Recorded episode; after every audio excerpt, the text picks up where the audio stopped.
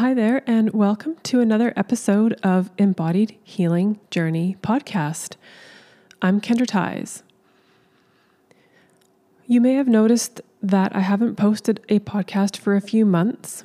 I inadvertently took the summer off. I had a wonderful, busy summer. I had no interviews really lined up, and I just kind of let it go and thought I'll revisit this in the fall.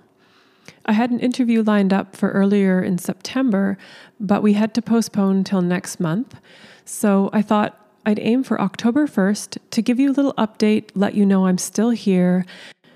And I thought I'd take this opportunity where I don't have an interview to chat with you a little bit more about the therapeutic process called internal family systems.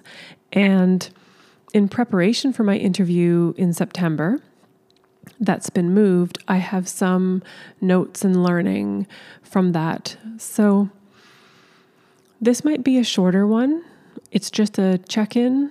And one of my intentions with this month is to share with you the resource of calm and share with you the resource of you're okay. So, where I want to begin is talking about how it is my belief, and it is the internal family system's belief, that inside of all of us is a soul self. I've mentioned it a few times throughout the podcasts because it's at the core of this healing modality. So I'm going to call the soul self just my self. The self is said to have limited resource. And Richard Schwartz says that the words he uses to describe self are calm, confident, creative, connected, compassionate, courageous, clear, and curious what he's getting at with those descriptors are when you are in your soul self, you have access to and feel all of those words I just listed. He calls them the eight C words because they all start with the letter C. Recently, when I'm feeling a little off myself or I get triggered, what I've been doing in the last few months is saying to myself, I am calm, I'm confident, I'm courageous, I'm compassionate, curious, connected to myself and the collective, and I'm infinitely creative. I've been doing this in personal situations and also at work when I start in a treatment and I feel little bits of self doubt and maybe confidence, my confidence wanes, I call in these words. And when I say them to myself, even if just a little bit, I do feel a shift inside of me. Even just the word calm, I am calm. Oh man, when I say that, a calm does come over me and I start to settle into who I truly am. So, this sounds really simple, but I do want to say that depending on your personal trauma history, accessing this sense of calm and connectedness to that self, it can be really tricky, and it's not at all your fault if you're struggling with that. So, just as a reminder, there's our soul self, but we also have many parts of us. And some parts of you might be working really hard to keep you protected from others, whether it's your intimate relationships or the outside world, which right now at times is feeling kind of scary. So there may be parts of us that are working really hard to keep us protected. And I describe it as being those parts end up sometimes sitting behind the, like sitting in the driver's seat behind the wheel of your bus I was going to say car because a lot of us drive a car, But given how many parts of us there are, a car isn't usually big enough. So I, I imagine that uh, we are made up of many parts and it could like fill a bus of our parts. And when our soul self is driving the bus, that's the part of us that feels calm and confident, courageous, compassionate, curious, connected, and creative. Imagine if you were talking to somebody who their soul self was who you were interacting with even if you did something crazy, they still stood there before you with a calm, confident demeanor and showed curiosity towards you and wanted to stay connected. That's the, I mean, that would be the ultimate. I kind of already said this, but imagine if someone triggers you or makes you feel even slightly upset. A part of you that wishes to defend you might jump in behind the wheel of your bus and just start running the show, just start driving that bus. And most of the time, almost all of the time, those parts are younger parts of you. So it so it often isn't even an adult in charge anymore. It's like your 6-year-old booted you out of the driver's seat and is like freaking out and driving your bus and scaring everybody because they don't know how to drive and it's quite dangerous. So I kind of like using the driving our bus metaphor. Another thing I thought of while thinking of what I wanted to talk about this month is imagine a preschool or early elementary school where no adults were guiding the children or setting boundaries for them. There's quite a high probability of things getting a little out of control. When a regulated meaning um, when somebody who has access to themselves steps in to a group of children who need support, yeah, they're often providing support to the children to, to guide them towards treating one another with respect, kind of teaching them this is kind of how we want to do this. I don't know if that is helpful. I was just pretending if your bus is full of younger parts, like why letting them run the show can be a little tricky. I've also noticed that when, if a younger part of me gets behind my bus, the wheel of my bus, and starts driving when I'm having certain interactions with my husband, it really like the the the desire to stay connected to him actually disconnects and me defending myself becomes more important in that moment.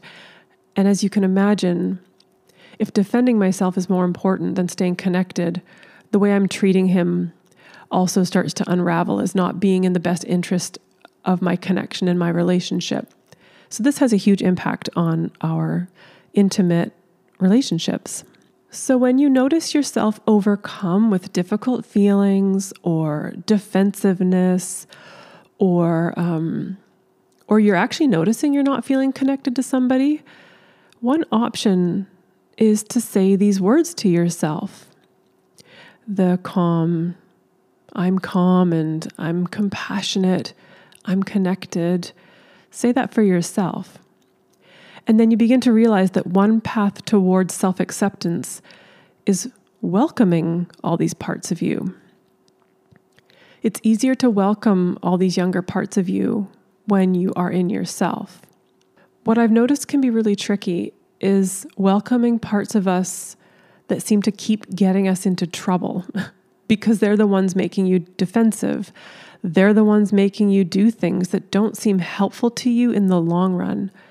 In that moment, it might be a little helpful to defend yourself. In that moment, it might be a little helpful to take that action. But when it comes to staying in healthy relationships, that can often begin to eat away at them and it doesn't help you in the long run. So it's kind of like here you are in your bus, your six year old just took over the wheel, they're driving madly down the highway, and they're doing things that are destructive and scaring you and other people. It's like walking, it's like your soul self walking up to that part of you and saying, I've got this. I'm calm and confident. I'm the adult in the room. And being like, I love you, little one, but I need to drive this bus. What often happens is when a younger part of us takes over, often really not good feelings come along with it. So we tend to want to push those feelings away. And what, what ends up happening is we end up pushing that part of us away. So, this is another way of describing how we can be less integrated and more fragmented. Because if we're pushing parts of us away, if instead of saying to the six year old, I've got this and you're, you and I are okay, if you're like, oh my God, get out of the seat and you pick that little one up and kind of like shove them out of the way and you kind of wish that they would never jump at the wheel and you don't deal with how they feel and you don't deal with them, it's it's another way of pushing parts of yourself away and as I said it's that's a less integrated person. If we can learn to accept and love where they're coming from and be like, okay, one of the words to describe our soul self is curiosity. So the question is, what's going on with that little one? What's going on with him or her and why they feel like they need to take control and how do they feel? How can I direct connection and compassion towards that part of myself? It's a bit of a nuanced process, but once you either get the support with a therapist or the tools to start start to love and accept those parts, it does begin to help with the integration. And integration means wholeness. I continue to share all of this because I want you to find places of peace and confidence in yourself that will support your overall health and embodiment. The more we can accept and love all of our parts, the more of ourself we are loving and integrating. Some parts, not all, but some of them show up in parts of our body a younger part that may have had to defend itself against a harsh caregiver or forms of abuse or forms of neglect. One way that part might have coped was to contract. I'm going to say contract their energy, but as I'm saying this, I'm noticing myself tighten my body. This can show up in the body in connective tissue. So parts of the body might have tightened up, and those tight tissues won't let go the earlier these traumas or events happened, the more of a pattern it becomes stuck in the body. So we often dislike those areas of our body that are tight and causing us pain or discomfort. But I'm inviting the idea of turning towards that part with love, softness, curiosity, and compassion. Maybe move toward the possibility that your tissues might think they still need to protect you, like when you were young. The person I'm hoping to publish as my interview for next month, he explains trauma is like an ongoing loop that's stuck in the body. Our body is our biology, and so it's stuck there in our body. And until your body gets met in that place, or that part gets met in that place, it doesn't feel safe to let go. As I say these words, I really struggle with describing some of this stuff because it it's a it can feel a little abstract, but I'm just putting that out there. I also just want to mention that um, an accumulation of, like, let's say you had an event when you were little where you needed to contract your body. If that's one of the experiences you had when you were little, and you didn't have many other experiences that were contractual like that, that made you contract, you may have been able to resolve that through connection with your caregivers in a healthy relationship. And there may have been a temporary biological input in the body that said trauma or contraction, but through repair and connection with a caregiver, it may have been able to let go. But when that doesn't happen, and other experiences like that are also happening. This is kind of an accumulation of this, is what kind of causes PTSD. And then once you get too many of those, if you have, um, if you had any birth trauma or intergenerational trauma where members of your ancestral lineage had trauma that was unresolved, that was held in their body, what happens is those people in your history and your family, their nervous systems were unregulated. And when they had babies, the babies were held by unregulated caregivers. And so this is it's a simplified way of describing it, but this is how this can get passed down the line. So if you had birth trauma, intergenerational trauma, and then life, a few things that can happen, like if your caregivers were caregivers who were raised by dysregulated parents, it's quite probable that their emotional needs weren't met. And so that gets passed down. When all these things begin to layer on top of one another, this is referred to as complex post traumatic stress. So often, so I describe PTSD in, in this developmental context and complex PTSD. Often, people who are misdiagnosed or have ongoing problems that they can't seem to get relief from in our system, it comes from an overall misunderstanding of trauma and developmental trauma. And it isn't the individual, it isn't you who is wrong or at fault. Unfortunately, in our system, a lot of people can end up feeling like they're being dismissed by practitioners or whoever, or just their community, and they feel like it's their fault. It's almost always because of a layering of these kinds of complex traumas that are creating that. So, this is about people not understanding trauma. It's not about anything that you did. I feel passionate about sharing this information so that people who have internalized that they are the problem or feel like they don't belong, they can begin to feel unburdened by learning that it hasn't been very well understood. I think the awareness is growing and more people are beginning to understand. I did a course last year, Touch Skills for Trauma Therapists, and maybe 5% of us were body workers. So, ironically, body workers are already touching people, but being informed on how touch and trauma are interrelated, I think, are really important. But the rest of the room were counselors, psychologists, um, other other um, practitioners who practice maybe physiotherapy, cranial sacral therapy, um, and but a lot of therapists who until recently touch wasn't included in their practice and it's beginning to shift and people are becoming more trauma informed. So that's the good news. I started out by talking about our soul self. I talked about the qualities of our soul self and the words that I've been using to regulate and calm myself at times where I'm struggling. I did move a little bit into introducing how our body and nervous system how trauma stays stuck like a loop and how that loop comes from things that are now called post traumatic stress and complex post traumatic stress. So I just touched on that because I'm hoping that my interview later this month works out and we can. I'm hoping that my next interview can really help co- uncover and describe some of this in an eloquent way. So before I wrap up today, I want to offer you a moment where I speak to you, your soul self, the soul part of you that is always okay. Before I speak to your soul self, I want to clarify that simply saying these positive words can't fix all of our problems. In my upcoming interview, I'm interviewing a man who has many years of experience in trauma healing and trauma resolution.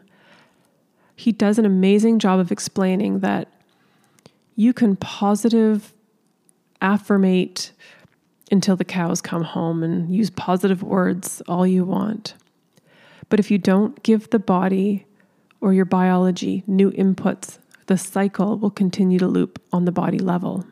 I hope that next month we can clarify some of how this biological input works. Biological input means meeting the body where it didn't get met when it most needed it. Usually, that includes providing safe physical contact while co regulating a dysregulated nervous system. Mental health is nervous system resilience, and your nervous system is in your body. So, as I said, to close for today, if you're in the position to take a quiet moment to yourself right now, like sitting still, closing your eyes if you'd like, or just listening to the words that I'm saying, I'm just going to repeat the eight words that I've been saying to myself to hopefully land a little more in my soul self. Also, we can call that our adult self. So I'm speaking to our soul level now. Within myself, I am calm. I am confident. I am courageous. I am compassionate. I'm connected. I'm curious, clear, and creative. For those of you who have grown accustomed to hearing me say at the end of a podcast, I would also like to invite you to see if you can just feel your feet on the ground. If you're sitting, feel your seat in the chair or the couch. If you're laying down, the surface that you're laying on just a little check in to see if you can feel yourself. Thanks so much for checking in with me. I look forward to speaking with you again on the 1st of November. Have a good month.